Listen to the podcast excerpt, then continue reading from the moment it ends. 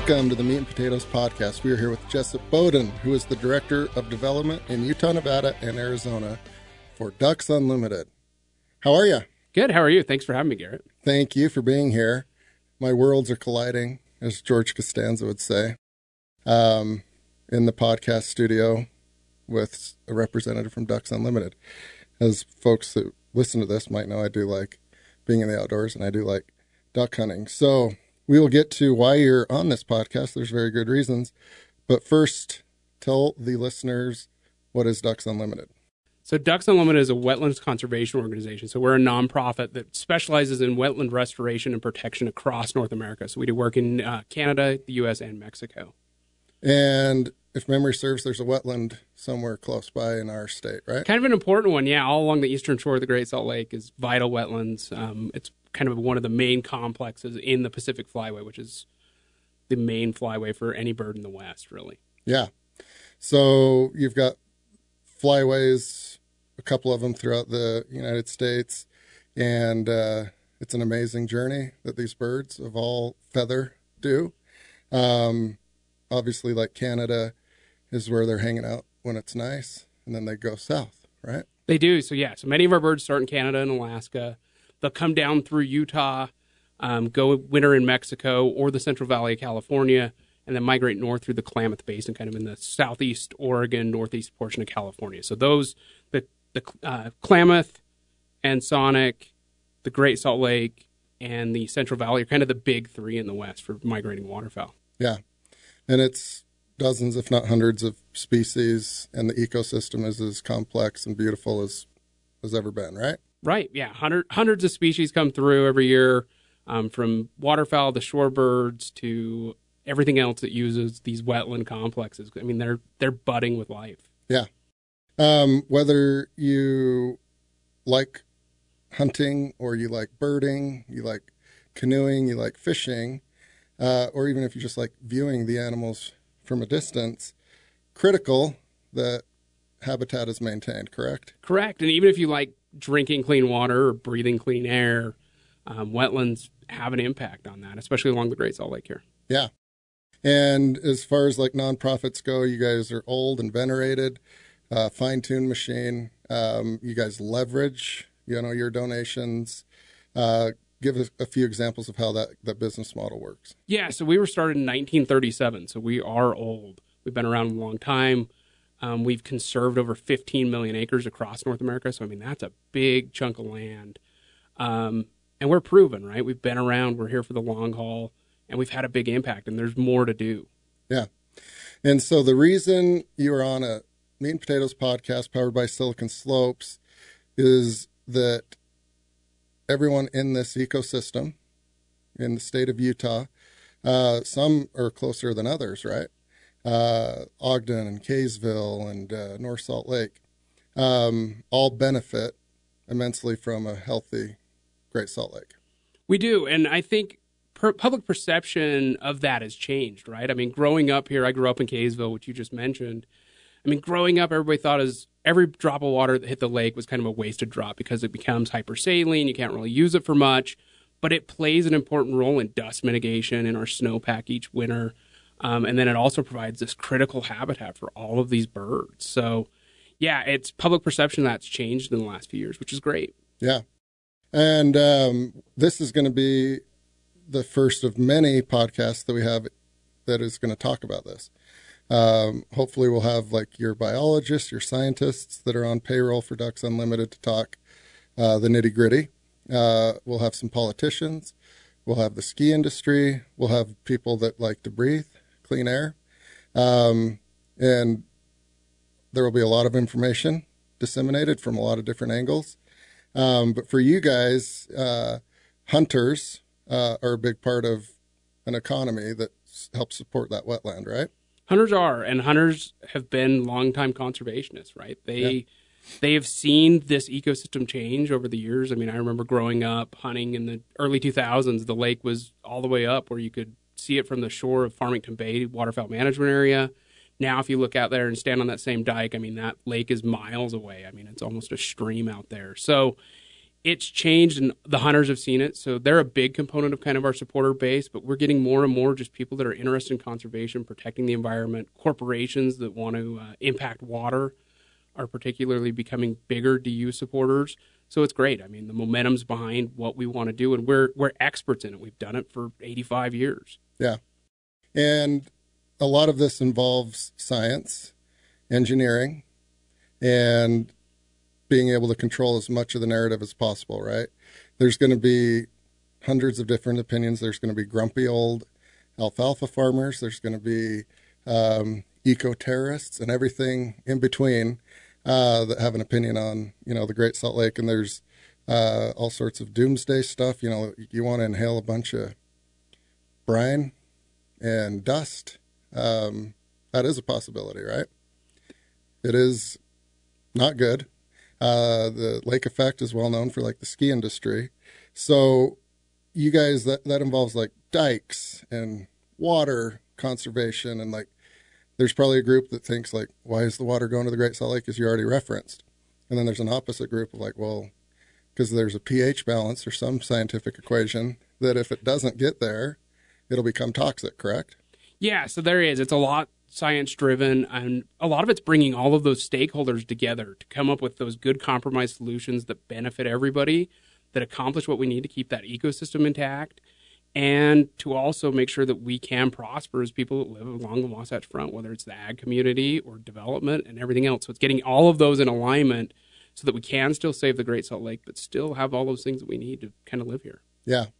And um, we're going to like keep a positive spin on it, but if uh, things aren't impacted and things aren't improved, then there is going to be ramifications for run a day citizen of Utah, correct? Correct, correct. And that's why we all need to come together on this. And I mean, DU on November 1st, we launched our Great Salt Lake Initiative. This is a $5 million fundraising initiative. We built a plan for how we want to pa- impact the lake and do our part to kind of improve that ecosystem. Um, and there's five parts to that. We can go through them if you want and kind of talk about those but yeah, so it, but it's going to take more than just DU. It's going to take everyday citizens doing better things to conserve water. It's going to take the state government pulling their part. So it's going to take all of us working in cohesion to really save that lake. And, and the ecosystem is at a tipping point right now. I mean, this last year, the lake hit a record low. Salinity hit a record high of 19 to 20%, um, which really impacts the food web in that, that ecosystem. So we are at a tipping point where if it continues to go down, we could see that ecosystem crash. Yeah. And ecosystems crashing, never good, but I'm not a scientist. They might happen quicker than people think, and they're tough to reverse. They are tough to reverse. So, as I said, salinity hit 20%, 19 to 20% this year.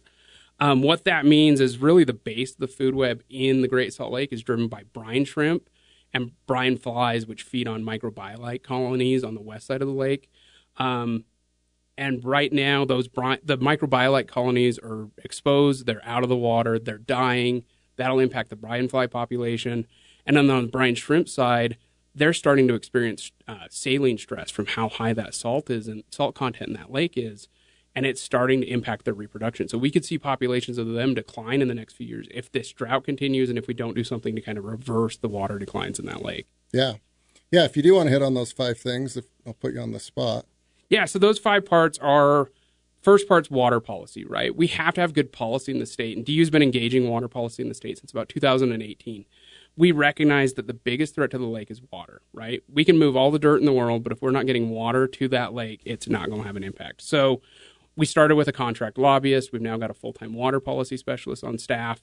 That their whole job is to do education with the policymakers that can really make the decisions that benefit that lake from a water perspective.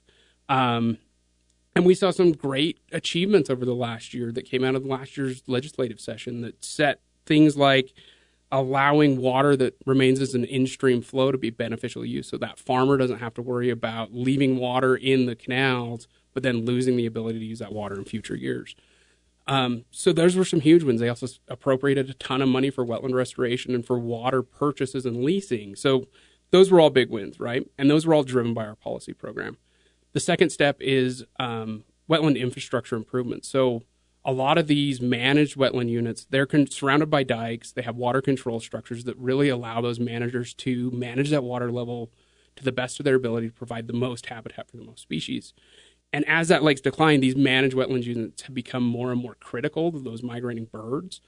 Um, but a lot of that infrastructure is old and degraded, right? It's it's dated. It's the dikes are eroding. So we're going to have a big component of just going in and make sure that those infrastructure components are replaced and can function properly so we can get water into the wetlands, which flows through the wetlands and into the Great Salt Lake. Um, another component is water quality. So we need to improve the quality of the water that's reaching those wetland units and reaching the Great Salt Lake.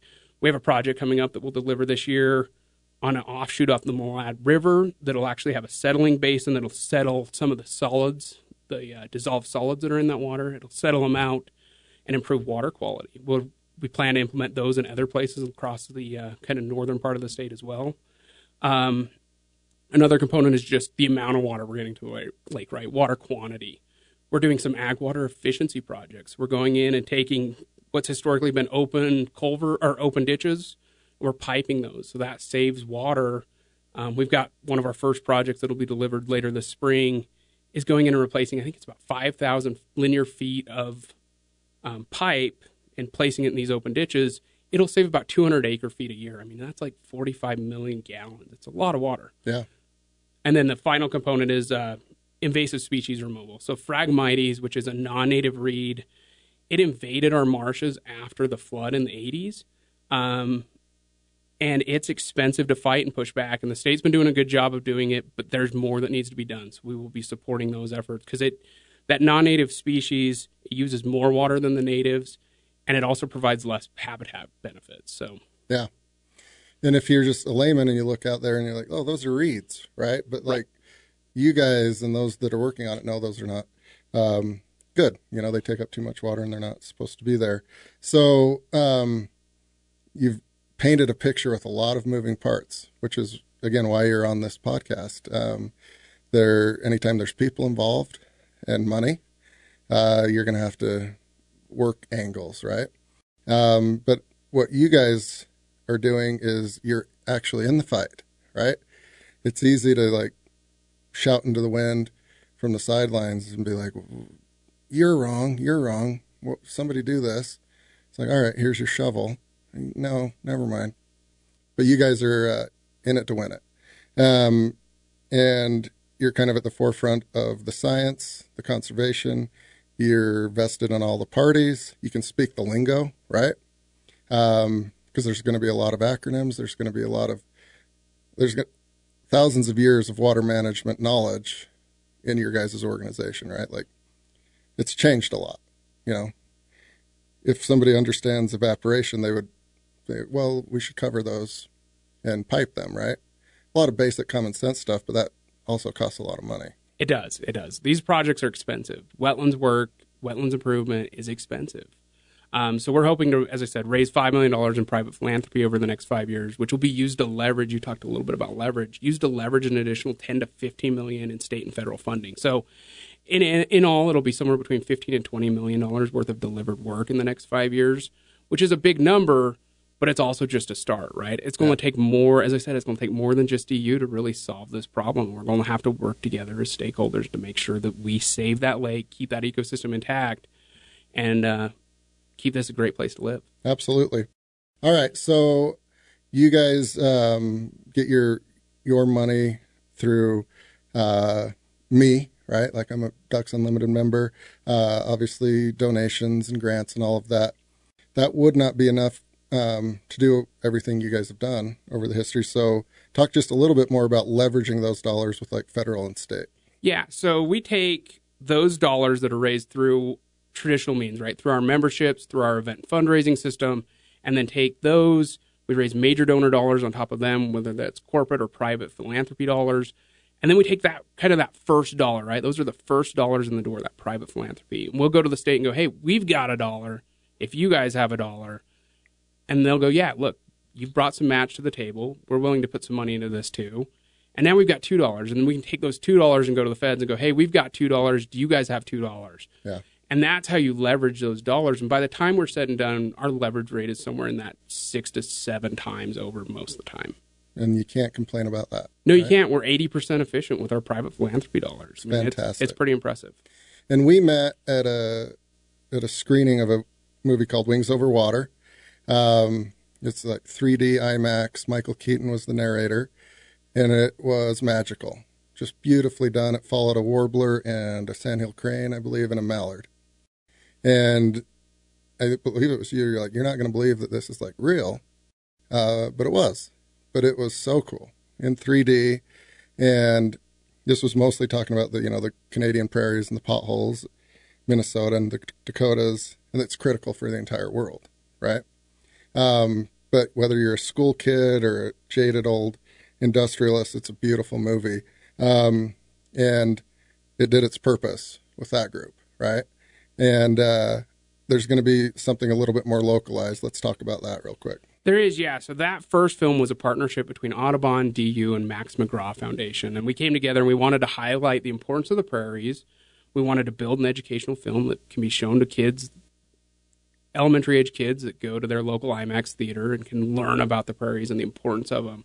Because we as DU and the feds and everybody else have invested a lot in protecting that ecosystem, right? I mean, it is the main nesting ground for all of these birds across North America. And we've done a good job of protecting it, right? And it's a continued battle to make sure that we have those wetlands in place so that we continue to get great fall flights of birds. Um, and this movie does a great job of it. It's so cool. I, I my kids can't wait to see it when it comes to Utah here in March. Um, and it's a great film. We're now working on the second iteration of that film, and it'll be focused on the Great Salt Lake. It'll be called The Secrets of the Great Salt Lake.